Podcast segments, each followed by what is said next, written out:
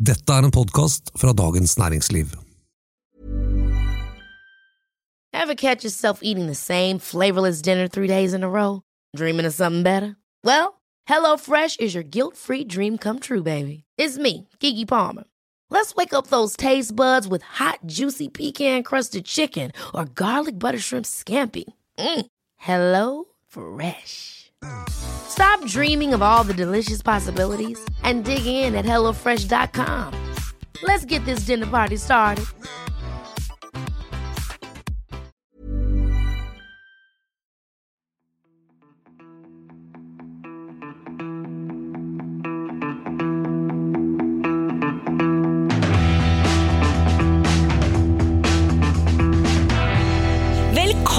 Til en ny sending her i DN-teltet under Arendalsuka. Og her er det fullt! Vi er så heldige å få Norges nye økonomiske radarpar til oss i dag. Hjertelig velkommen, sentralbanksjef Ida Wallen Bakke og oljefondsjef Nicolai Tangen.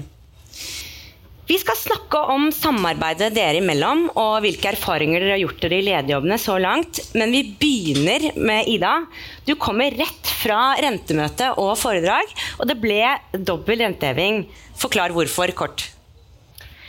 Jo, prisveksten den har tatt seg kraftig opp gjennom sommeren. eh, Og prisveksten er nå betydelig høyere enn målet vårt på, på 2 Eh, Og samtidig så er det høy aktivitet i, i norsk økonomi, og arbeidsledigheten er på et svært lavt eh, nivå. Og vår oppgave er jo å sørge for lav og stabil inflasjon. Så vi mener det er behov for en klart høyere rente for å bremse prisveksten og dempe presset i norsk økonomi.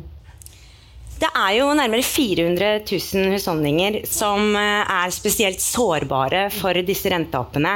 Dvs. Si at de har en gjeld som er tre ganger høyere enn inntekten, og de har lite penger på konto. Hva vil du si til dem? Det er slik at mange husholdninger eh, nå vil få en eh, strammere økonomi når rentene øker og prisene stiger, stiger raskt. Og jeg har full forståelse for at det kan være krevende for, for noen. Eh, Men de fleste norske husholdninger de har økonomi til å tåle noe høyere rente på, på lånene sine. Vi er i en situasjon med eh, svært lav arbeidsledighet, og hvor en stor andel av befolkningen er, eh, er i jobb. Eh, Så vi tror at de fleste norske husholdninger har økonomi til å håndtere dette. Og så vil jeg legge til eh, at når vi nå setter renten eh, noe raskere opp, så er- reduserer vi også risikoen for at prisveksten fester seg på et høyere nivå, at den biter seg fast. Eh, Noe som kunne gjort det nødvendig med kraftigere innstramminger eh, i pengepolitikken lenger fram i tid, som kunne utløst et tilbakeslag. Det er litt sånn ta tranen, og så blir, det, så blir ingen syke. Det blir bedre etterpå. Da pandemien traff norsk økonomi vinteren 2020, så kuttet jo Norges Bank renten med 1,5 prosentpoeng. Gitt det vi vet i dag, eh, var det riktig beslutning? Med den eh, informasjonen som vi da satt med, og jeg eh, mener nok fortsatt at politikkbeslutninger må, må ta ut, vurdering av politikkbeslutninger må ta utgangspunkt i det informasjonsgrunnlaget man da hadde, eh, så er jeg ikke i tvil om at det var riktig å sette renten eh, kraftig ned. Eh, våren 2020 så var det svært stu, stor usikkerhet om eh, hvor alvorlig og hvor varig pandemien vil være, om og når det var mulig å utvikle en effektiv vaksine. Tusenvis av arbeidstakere ble permittert, og vi fryktet at arbeidsledigheten skulle feste seg på et, eh, på et høyt eh, nivå. Så er det alltid slik at man eh, kan At når utsiktene viste seg å bli en annen, så kan man se tilbake og tenke at man kunne tatt en annen beslutning da, hvis man var så heldig at man hadde hadde et perfekt framsyn, men i lys av det beslutningsgrunnlaget vi hadde da, så er jeg ikke i tvil om at det var riktig. Men du Nikolai, du er jo ikke sentralbanksjef, så du kan jo snakke litt friere her. Eh, gitt det vi vet i dag, er, var det en riktig beslutning? Du har helt rett, jeg er ikke sentralbanksjef, så jeg har ikke noen formening om eh, rentenivået i Norge. Det jeg kan si, er at det er ekstremt mye flinke mennesker i Norges Bank, og jeg er helt overbevist om at de tar de rette beslutningene. Ja, nå blir KOM-avdelingen i oljefondet veldig fornøyd. Eh, Det var jo litt debatt eh, om dette da, eh, da pandemien traff, hvorvidt, hvordan man skulle svare på det. Om man skulle bruke finanspolitikk eller om man skulle bruke pengepolitikk. Og en, en amerikansk økonom som heter John Cochrane, som, som sa at en pandemi det er jo som en snøstorm. Du går inn og holder deg inne. Og da er det hyggelig å få lave renter på boliglån og, og, eller sånn sjekker fra staten, men det, ikke, det, fører jo ikke til at du går ut. Du går ikke ut før snøstormen er over. Eh, og, og, er det sånn nå at, at mange år med fallende renter og, og lav prisvekst glemte sentralbanken litt dette med inflasjonsfare? Det var et spørsmål til meg? Det var et spørsmål ja, til deg. Ja, ja. Vi kan ta deg først. Ja, nei, nei, svaret på det er eh, nei. Men det er riktig at det tilbakeslaget som vi fikk under pandemien, var et spesielt tilbakeslag. Eh, og som jo, som du er inne på, skyldtes også delvis en villet nedstenging av eh, virksomhet. Og sånn sett en, et redusert tilbud snarere enn et fall i, i etterspørselen. Men vår vurdering var likevel at, at Eh, det våren 2020 var mye ledig kapasitet i, i, norsk økonomi. Og vi var også opptatt av, etter hvert som smittevernrestriksjonene ble lempet på, nettopp at etterspørselen skulle ta seg raskt opp igjen. Mm. Sånn at vi unngikk at eh, mange av de som ble permittert under pandemien, ble sittende varig i arbeidsledighet. Og det greide dere jo, eh, når vi ser nå på, på, situasjonen i norsk økonomi. I dag er arbeidsledigheten svært lav. Svært Det var jo, jeg vet ikke hvor mye dere har vært ute og drukket øl under, på, på kvelden her, men jeg var ute i går, og du, du, det var jo sånn da faktisk at du måtte stå i lange køer fordi det var mangel på serveringspersonale eh, ved flere av disse stedene. og det, det, viser vel noe av poenget, hvor stramt dette arbeidsmarkedet er. Det er et veldig konkret uttrykk nettopp for det stramme arbeidsmarkedet. Ja. Bare et lite spørsmål på tampen her til, til akkurat det med renten. Eh, hva er grunnen til at dere ikke hever renten eh, enda mer? da? Altså Inflasjonen er jo eh, veldig høy, og, og eh, renten er jo fortsatt ganske lav. Den er jo så vidt kommet over nå eh, nivået før, før pandemien. Det er riktig at vi først nå har eh, reversert eh, rentekuttene, de ekstraordinære rentekuttene under, eh, under pandemien. Og ja, det, det, inflasjonen er betydelig over, over, målet. Så stiller vi ikke blindt på, på inflasjonen når vi, når vi fastsetter rentene, Og det er jo utvilsomt stor usikkerhet om eh, virkningen av en høyere rente. Det er en risiko for at høyere prisvekst og høyere renter kan bremse eh, økonomien, og da særlig boligmarkedet og husholdningenes konsum mer enn det vi nå ser for oss. Eh, og når det er usikkerhet om virkningen av pengepolitikken, ja, så er det også et argument for å bevege seg litt mer gradvis for å ikke risikere å utløse et tilbakeslag. Så vi får heller finne oss i å stå i kø da, utenfor disse serveringsstedene litt til. Nikolai, nå må vi snakke litt om oljefondet. Eh, da du sto her i teltet med meg i fjor, så snakket du mye og stort om frykten for inflasjon. Mm. Og inflasjonen den kom, og børsene falt. Og i går så la du fram halvtårsresultatene. Hvordan gikk det? Nei, Det var, eh, har jo vært et halvår som har vært preget av krig i Europa, eh, høy inflasjon, økende renter og økende energipriser. Så markedet har falt, og fondet har falt. Så verdien gikk ned med nesten 1700 milliarder i første halvår. Altså Fondet tapte jo mye penger, men det falt mindre enn markedet. Kan du ja. forklare det? Ja, så Vi har da en såkalt referanseindeks, som er eh, på en måte det markedet vi eh, forsøker å slå, eller vi forsøker å gjøre det bedre enn en slags indeks. Og I fjor så gjorde vi noen grep fordi vi da, som sagt var annet bekymret for inflasjonen. Så vi eh, gjorde porteføljen vår litt mindre risikabel enn det eh, den hadde vært før. Slik at vi kom ut ca. 150 milliarder bedre enn indeksen. Og det er, jo, det er, jo, mye penger da, når fondet er så eh, altså 1,14% som er 150 milliarder kroner. Og det er, det er, veldig mye penger. Hvordan gjorde dere det? Nei, altså Det blir litt teknisk, dette, men vi gjorde altså eh, obligasjonsporteføljen litt mindre risikabel ved å korte ned noe som heter durasjon, altså den type obligasjoner vi har så eh, vektet vi opp energiselskaper i fjor da de var ganske billige. Og så var vi litt undervektet aksjer, så det var litt sånne småting vi, eh, vi skrudde på. Og så satset dere vel spesielt på oljeaksjer? Vi, vi vektet opp eh, såkalte integrerte energiselskaper. Ja. Som da store oljeselskaper som BP, Shell osv.? Ja. Eh, var dette eh, Og dette var jo en, mye at det var jo å tilpasse seg og prøve å tjene penger på en, en verden med høyere inflasjon, eller tape mindre, da. Ja. Eh, var dette en idé som kom fra deg, eller kom dette fra investeringsteamene i, i Oslo eller London eller New York? Eller Nei, vi har, jo, eh, vi har jo veldig mange mennesker som forvalter kapital i, i oljefondet. Og, eh, så dette her kom egentlig disse gode altså disse resultatene som var bedre enn markedet, kom fra en ganske bredt, mange investeringsteam. Og alle store beslutninger der tar vi jo i en investeringskomité. Og vi møtes hver uke og diskuterer markedene og utsiktene osv. Så, videre.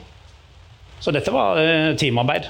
Teamarbeid. Ja. Eh, men kan man si at dette var et veddemål på at inflasjonen skulle bli høyere enn det markedet forventet? på en måte? Nei, altså jeg tenker vi snakker aldri om veddemål, for det virker så useriøst.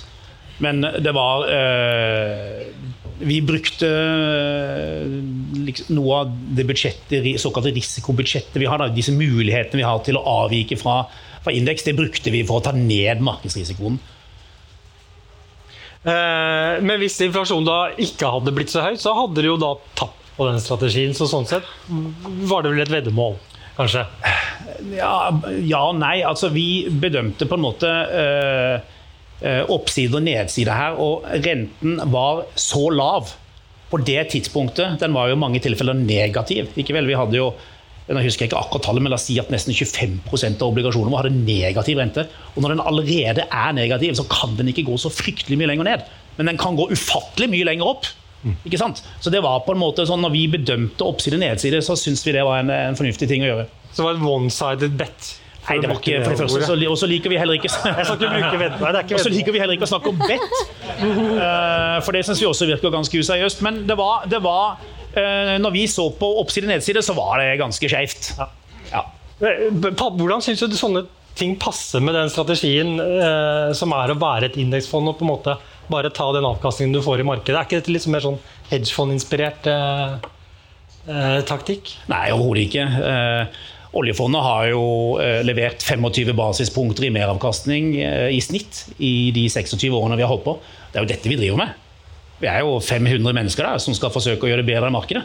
Det er jo jobben vår, det er jo derfor vi er ansatt. Så det er helt perfekt.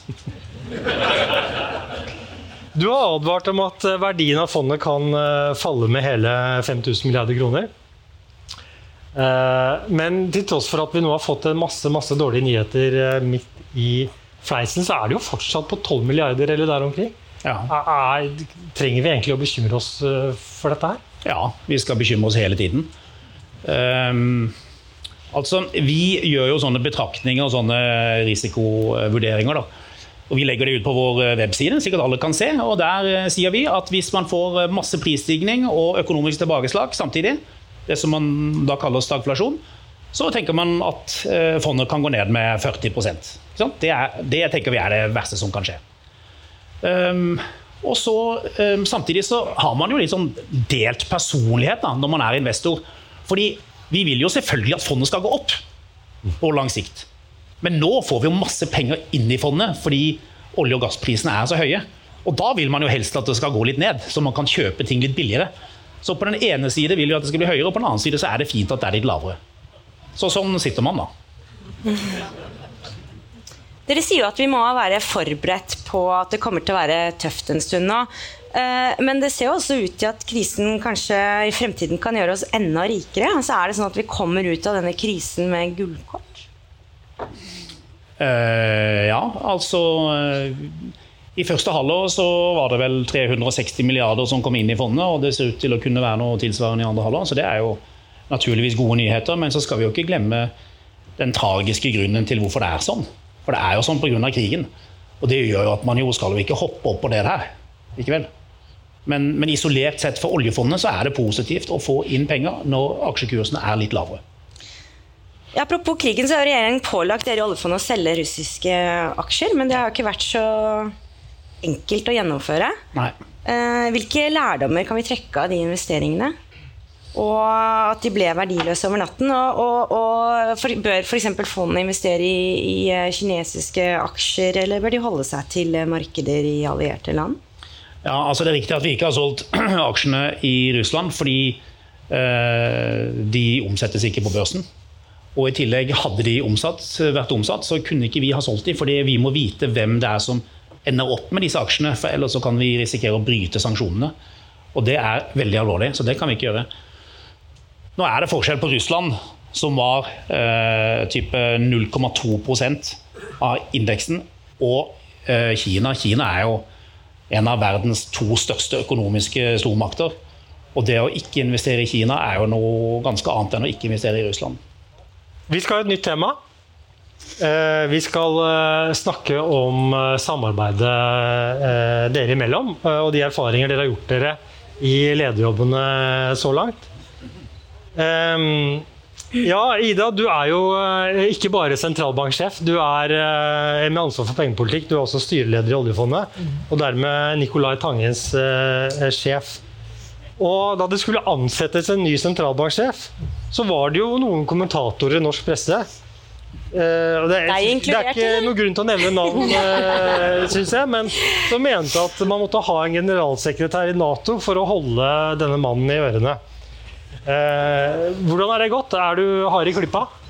Jeg har merket meg at det har vært usedvanlig mye prat om ørene til, eh, til, eh, til eh, Nikolai. Men jeg har ikke sett noe behov for å, å holde Nikolai i, i, ørene. Som del av hovedstyret i, i, Norges Bank så har vi full tillit til, til Nikolai og alle de andre dyktige menneskene i, i oljefondet. Eh, så det har ikke vært noe behov for det. Så betyr ikke det at vi ikke har diskusjoner. Eh, og i rollen som eh, styreleder så skal man selvfølgelig støtte daglig leder, men man skal også utfordre og stille spørsmål. Og bidra til at vi har tilstrekkelig styring og kontroll med en så viktig virksomhet som, som oljefondet er. Men det var jo uvanlig mye oppmerksomhet rundt ansettelsesprosessen. Altså Hele Norge snakket jo om ditt kandidatur. Hvordan opplevde du det? Det var en spesiell eh, opplevelse. Det var veldig uvant. Eh, og den interessen for mitt eh, sånn private meg, den, den, tror jeg nok ikke jeg kommer til å venne meg til. Og det er jo spesielt å observere at veldig mange har meninger om deg som, som aldri har møtt deg. Ja, ja. Så det er jo kanskje noe jeg ikke kommer til å venne meg til. Men når det er sagt, så er det klart at det at det er offentlig debatt og diskusjon om hvem som skal inneha en så viktig stilling som sentralbanksjefstillingen er, det tenker jeg er sunt og, og naturlig. Eh, og det å være synlig eh, og tydelig og kommunisere på vegne av sentralbanken, det er jo en oppgave jeg er forberedt på, eh, og som er en viktig del av jobben. Men du fikk ikke lyst til å liksom ringe NRK når de bomma på CV-en din? Du, du, du, holdt deg jo veldig tyst i ansettelsesprosessen. Jeg vet ikke om dere tror på dette, men jeg leste mye mindre av det som sto, enn en det man kanskje skulle tro. Eh, hvordan, eh, hvordan, eh, når du, du, nevnte dette bildet av deg i mediene, hvordan, hvordan, passer det egentlig med det du selv sitter med? Du ble beskrevet som en sånn svært dyktig og hardtarbeidende person og saklig og god leder. Så er det noe du ønsker å korrigere? Nå skulle jeg kanskje ønske sånn dessverre at jeg hadde en morsom fun fact å dele med dere. Nei, jeg, vet hva, jeg tror min dyktighet for andre vurdere, men at jeg er eh, hardtarbeidende og seriøs, det stemmer nok, og det er jeg også stolt av. Men eh, hvordan utfyller dere Applaus for det, selvfølgelig. Men hvordan utfyller dere hverandre personlighetsmessig? Altså, det fremstår som litt ulike typer.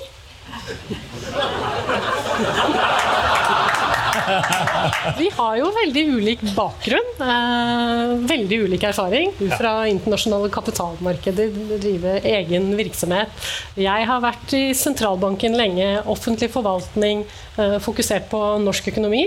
Eh, men jeg tror vi har noen fellestrekk. Jeg tror Nicolai er i høyeste grad en seriøs uh, kapitalforvalter, en seriøs leder. Uh, Hardtarbeidende. Uh, så tror jeg vi deler engasjementet for de dyktige menneskene som jobber i organisasjonen vår, Jeg er opptatt av å levere sammen med dem. Absolutt. Mm. Jeg husker jeg leste et, var et intervju i Morgenbladet for ikke så lenge siden. og Da sa du Nikolai, at man blir stoppet rundt forbi på flyplasser og restauranter av folk som vil snakke om oljefondet. Jeg får masse energi av det. Mm. Um. er, det det, er, det sånn for deg, da? Eh, eller syns du det er litt plagsomt? Nei, Hvis noen kommer og spør meg om pengepolitikken, så får jeg energi av det. Ja, ja. Mm, mm, Men altså, tidlig, for eksempel, altså, Tidligere i dag så var jeg og møtte uh, tredje klasse på videregående skole, Arendal videregående skole. og jeg er sånn, Helt fantastisk. Og snakke med de en time om oljefondet og generelt om fremtiden og utdannelse og den type ting. Det er det mest spennende jeg driver med. Å møte mennesker sånn som det. Hva er det folk lurer på når de stopper deg på gaten og, og vil snakke om fondet? Nei, det er jo alt mellom himmel og jord. Ikke sant? Det kan være detaljerte ting, det kan være større ting, det kan være økonomi, det kan være personlige ting. Det kan være eh, karriereråd eller utdannelsesråd. Det er veldig mange unge som lurer på, på utdannelse, hva de skal gjøre og hva de burde fokusere på. Og det er kjempespennende å få lov til å være med og, og gi, gi råd. da. Men er det ingen som spør om investeringsråd? Nei, det, for det gir jeg ikke, for det snakker jeg ikke om. Men tilbake til litt sånn ulike typer og sånn. Altså, vi har jo i denne sendingen kalt dere Norges økonomiske radarpar. Og hvis dere hadde gått i parterapi, da, hva tenker dere at terapeuten ville sagt at dere måtte jobbe med i ledelse og sammen? Hva tror du, Nicolai? Nei, altså, vet du hva? Først må jeg si at jeg har jo ikke hatt en sjef på uh, ganske lenge, fordi jeg var jo min egen sjef. Og det er faktisk innmari fint å ha en sjef å diskutere ting med. fordi det er jo ting man lurer på osv. Det å kunne snakke med, med, Ida da er helt supert. Og i tillegg til å jo være formelt uh, styreleder, ikke sant? Det, så vi møtes jo i formelle fora. Så drikker vi kaffe en gang i uken på uformell basis. Og snakker om ting som kommer opp, og informerer hverandre om, uh, om aktuelle saker. da. Så uh, hvordan vi utfølger hverandre? Nei, jeg tenker at, vi, uh, at, det går veldig bra. Men er det liksom noe dere har måttet lære å leve med hos hverandre i jobben? Altså, eller er det bare i sånn kjempenyforelsket fase hvor liksom alt er bra, og vi er kjempeflinke, og ja, ting går helt knirkefritt? Kanskje si en ting, og det er ikke bare Ida, men det gjelder jo det å jobbe i offentlig sektor generelt det er at eh, man skal ikke gi den annen part overraskelser. Det er jo fair å si at du er ikke fryktelig glad i store, plutselige overraskelser. Det stemmer ikke, det. Ja. Eh, det men det gjelder ikke bare deg. Det gjelder måten man jobber mot styret, mot Finansdepartementet, mot offentlig sektor generelt. Det er veldig viktig å ikke overraske omgivelsene. Og det er jo noe jeg skulle ønske jeg hadde visst eh, litt tidligere i livet også.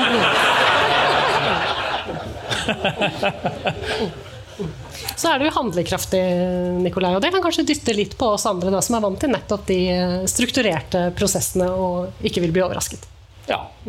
Men, men, men, men når er det det dukker opp uenighet her? Altså, jeg aner jo noen gnisninger, kanskje, men, men eh, kan du gi noe eksempel? Nei, jeg tror ikke jeg skal gi noen eksempler. Vi har jo gode diskusjoner. Det er jo viktige beslutninger som fattes, og da tenker jeg særlig på på, i hovedstyret. Det er jo eh, store strategivalg som skal, eh, skal gjøres. Mm. Eh, diskusjoner om ansvarlig forvaltning, selvfølgelig. Så det er jo viktige diskusjoner. Eh, og da bryner man synspunkter, men jeg vil ikke trekke fram noe, noe spesielt. Nei. Det. Men dette inflasjonsveddemålet, altså, var det oppe i styret? Reduksjon av risiko. Det er helt naturlig at, at Nikolai som leder av fondet vurderer inflasjonsrisiko. For det påvirker eh, avkastningen og risikoen i de investeringene oljefondet gjør. Eh, men selv om vi har en god og åpen dialog, så er det også ting vi ikke snakker om. Eh, og du var inne på det, pengepolitikken i, i Norge er jo ikke et samtaleemne oss imellom. Og det er jo også sånn i Norges Bank at vi har en egen komité for pengepolitikk og finansiell stabilitet som fastsetter renten. Og det er ikke de samme medlemmene da, eksterne medlemmene som i hovedstyret. Så sånn sett er disse prosessene atskilt. Så vi er også bevisste på det, selvfølgelig. At, skal, at det ikke skal eh, tilflyte markedsfølsom informasjon på tvers i organisasjonen. I et intervju med NRK i dag så snakket du om uh, hvordan du ville at folk skulle bli enda bedre kjent med Norges Bank. Mm -hmm. Og det var viktig at man da brukte ulike kanaler for å, i den jobben, da, så folk forsto de store endringene vi ser nå som påvirker folks økonomi. Eh, det innebærer jo også, som du selv sa, større aktivitet på sosiale medier. og Kommer du da til å plukke opp noen tips fra Tangen på LinkedIn f.eks.? Jeg har sikkert godt av noen tips, men jeg tror allerede nå jeg kan garantere at jeg ikke vil bli like aktiv på LinkedIn som, som eh, Nikolai. Eh, men la meg understreke at også tradisjonelle medier er viktig for oss eh, fremover. Og kommunikasjon handler jo også om dialog og møte mennesker. Eh, så noe jeg opplever som spesielt givende, det er de reisene vi har rundt i landet. Vi møter bedrifter og virksomheter fra våre regionale nettverk. Og du har også nevnt besøk på skoler og møte studenter. Så det er også en viktig del av kommunikasjonen. Men er, vi har fått et veldig viktig samfunnsoppdrag. Og da har vi et ansvar for å være åpne om hvordan vi forvalter det ansvaret, sånn at befolkningen, dere kan vurdere om vi eh, gjør det på en ansvarlig og fornuftig måte. Eh, du har jo flere følgere på LinkedIn Nicolai, enn de fleste andre oljefondssjefer. Eh, hvorfor er denne og Du legger ut veldig mye forskjellige ting. Mm. Alt fra, fra, litteraturtips til, til oppskrifter på tunfisksalat. Hva er det du vil med dette? Nei, altså når du når man har en sånn eh, LinkedIn-profil, så tenker man litt samme som man gjør i en avis. Man har forskjellige ting. Så la oss si at man legger ut fire ting i uka. Da, da tenker jeg sånn at én handler om å fremsnakke kollegaer og løfte frem folk i organisasjonen. Én handler om helt saklige ting om oljefondet. Ting vi gjør, eller forventningsdokumenter eller den type ting. Én er litt mer sånn uh, intellektuelt nysgjerrig, en bok eller en film eller noe sånt. Og så én helt ut på åkeren Altså sånn, Hva var det for noe? Den type ting. Ikke sant? Og det kan være pizza eller whatever. Og det har egentlig bare med å skape litt liksom, aktivitet og litt buzz, og at det skal være litt gøy. tenker jeg. Og så er jo veldig mange studenter, som er jo titusener av studenter som følger deg. ikke sant? Og, eh, så det, eh, det, er derfor man gjør det. Og så er det masse toveiskommunikasjon på LinkedIn. Og jeg, når, Hvis jeg legger ut en bok, så får jeg typ ti bøker tilbake med, med tips. Og det er jo veldig flinke og intelligente mennesker som man har kommunikasjon med der. Så det er gøy og nyttig. Men det er ikke det, bare for å tiltrekke seg de, eh, de Det er jobb, ikke sant? og det er, jo, det er viktig når det gjelder å få gode søkere, fordi det er jo en jobbsøkerkanal, egentlig. ikke sant? Så vi, jo, eh, vi vil jo gjerne være attraktive i et arbeidsmarked som jo du nevnte var ganske stramt. Nå søker jo ikke vi etter bartendere og sånn, men vi trenger jo folk innenfor eh, for IT og teknologi osv. hvor det er vanskelig å få tak i folk som må på en måte bruke de kanalene man har. Da. Det hjelper da å snakke om tunfisksalaten? Det, det, er ikke helt åpenbart for alle kanskje at det Nei, men det, det hjelper. Ja. Ok. Godt tips. Og de av dere som ikke er, liksom, er, vi har kontakt med på LinkedIn, det er bare å linke på. Men du, du, har jo også holdt en rekke sånn motivasjonsforedrag rundt omkring i ulike virksomheter. Mm. Stemmer det at finans, noen fra Finanspartner ringte til slutt og sa at nå ble det kanskje litt mange sånne Litt mye Nicolai Tangen og, og foredrag om ledelse? Nei, de ringte ikke direkte til meg, men jeg hørte vel sånn via via at jeg kanskje burde roe litt. Men det var da ingen øreklype? Nei, det var ikke noe ører der. Men øh, øh, det har jo også vært en ganske sånn Vi, vi har en kommunikasjonsavdeling som planlegger dette, som er, jeg mener at de er veldig flinke. Og uh, det var ganske høy aktivitet de to første årene. Nå kommer man til å merke at den aktiviteten går ned. Så dette er, er, de har gjort en bevisst strategi som vi følger her. Dere er jo eh, begge snakket litt om dere er opptatt av god ledelse og, og, og bygge lag og sånne ting. Og uh, Tangen, du eh, hyret jo inn en sportspsykolog for å mm. finkalibrere prestasjonene til dine ansatte i risikosituasjoner. Er det noe du også tenker kan være nyttig i din komité og i Norges Bank? Eh, vi har alle godt av å, å, forbedre prestasjonene våre. Vi har ikke benyttet oss i så stor grad av, av eh, sportspsykologi eh, så langt. Men vi er også opptatt av å lage trygge rammer. Styrke kompetansen til våre medarbeidere, så vi jobber best sammen. Det er et svært utfordrende makroøkonomiske bildet vi står i nå. Det stiller store krav til til nettopp lagarbeid, men også kompetansen vår. Så det tar vi selvfølgelig veldig, veldig seriøst. Og så er jeg opptatt av å dyrke tvilen. Uh, og ikke Jeg tenker som, som, toppleder kan det gjerne bli sånn at det er færre som er uenig med deg, og som tør å utfordre deg. Så i en sånn situasjon, og kanskje særlig nå som for oss, hvor det makroøkonomiske bildet er så utfordrende, så er det ikke gi slipp på, på tvilen. Det er et, eh, blitt et lite mantra for meg. Mm. Har, har, du fått tilbakemeldinger fra ansatte om uh dette arbeidet. Så det har jo vært eh, stor risiko for dere å ta også. eh, I, eh, altså Anders Mæland, som, som dere har hyret inn, som jobber med mentaltrening og Ja, det har, vært, det har vært ekstremt populært blant de som har fått jobbe med han. Og jeg, jeg bruker han jo selv når det er spesielt stressende perioder. Men det er helt fantastisk. Og forskjellen på å jobbe med en altså en vanlig, Hvis du går til en vanlig psykolog, så tenker du å ja, men jeg er jo syk. Men hvis du jobber med en sportspsykolog, da er du helt. Selv om du snakker om akkurat de samme tingene. Så det er, eh, det er ekstremt nyttig, altså. Og jeg, jeg mener jo at alle burde ha det. Eh, Sånn helt på tampen, eh, Dere har begge snakket veldig glødende om hvor meningsfullt dere opplever jobben. Mm. Fins det noen sånn, sånn høydepunkt dere kan trekke frem eh, så langt? For min del har det jo vært altså det, har, det er veldig givende eh, selvfølgelig og, og, og meningsfullt med så viktige oppgaver, men det har vært eh, et halvt år preget av stort alvor. Så det er vanskelig sånn sett å trekke frem et, et høydepunkt. Annet enn det gode samarbeidet og det samholdet vi har i organisasjonen.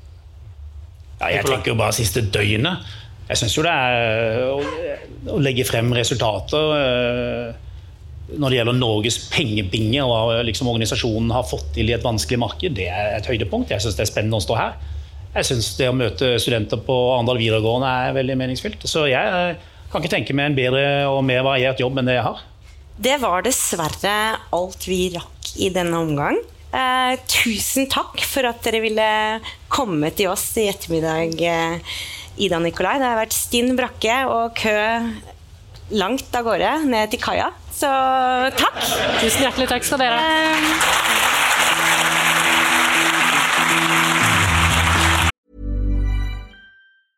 Hey, it's Paige DeSorbo from Giggly Squad. High quality fashion without the price tag. Say hello to Quince. I'm snagging high-end essentials like cozy cashmere sweaters, sleek leather jackets, fine jewelry, and so much more. With Quince being 50 to 80% less than similar brands. And they partner with factories that prioritize safe, ethical, and responsible manufacturing. I love that. Luxury quality within reach. Go to quince.com slash style to get free shipping and 365 day returns on your next order. Quince.com slash style. Hold up. What was that? Boring. No flavor. That was as bad as those leftovers you ate all week. Kiki Palmer here, and it's time to say hello to something fresh and guilt-free. Hello Fresh. Jazz up dinner with pecan-crusted chicken or garlic butter shrimp scampi. Now that's music to my mouth. Hello Fresh. Let's get this dinner party started. Discover all the delicious possibilities at hellofresh.com.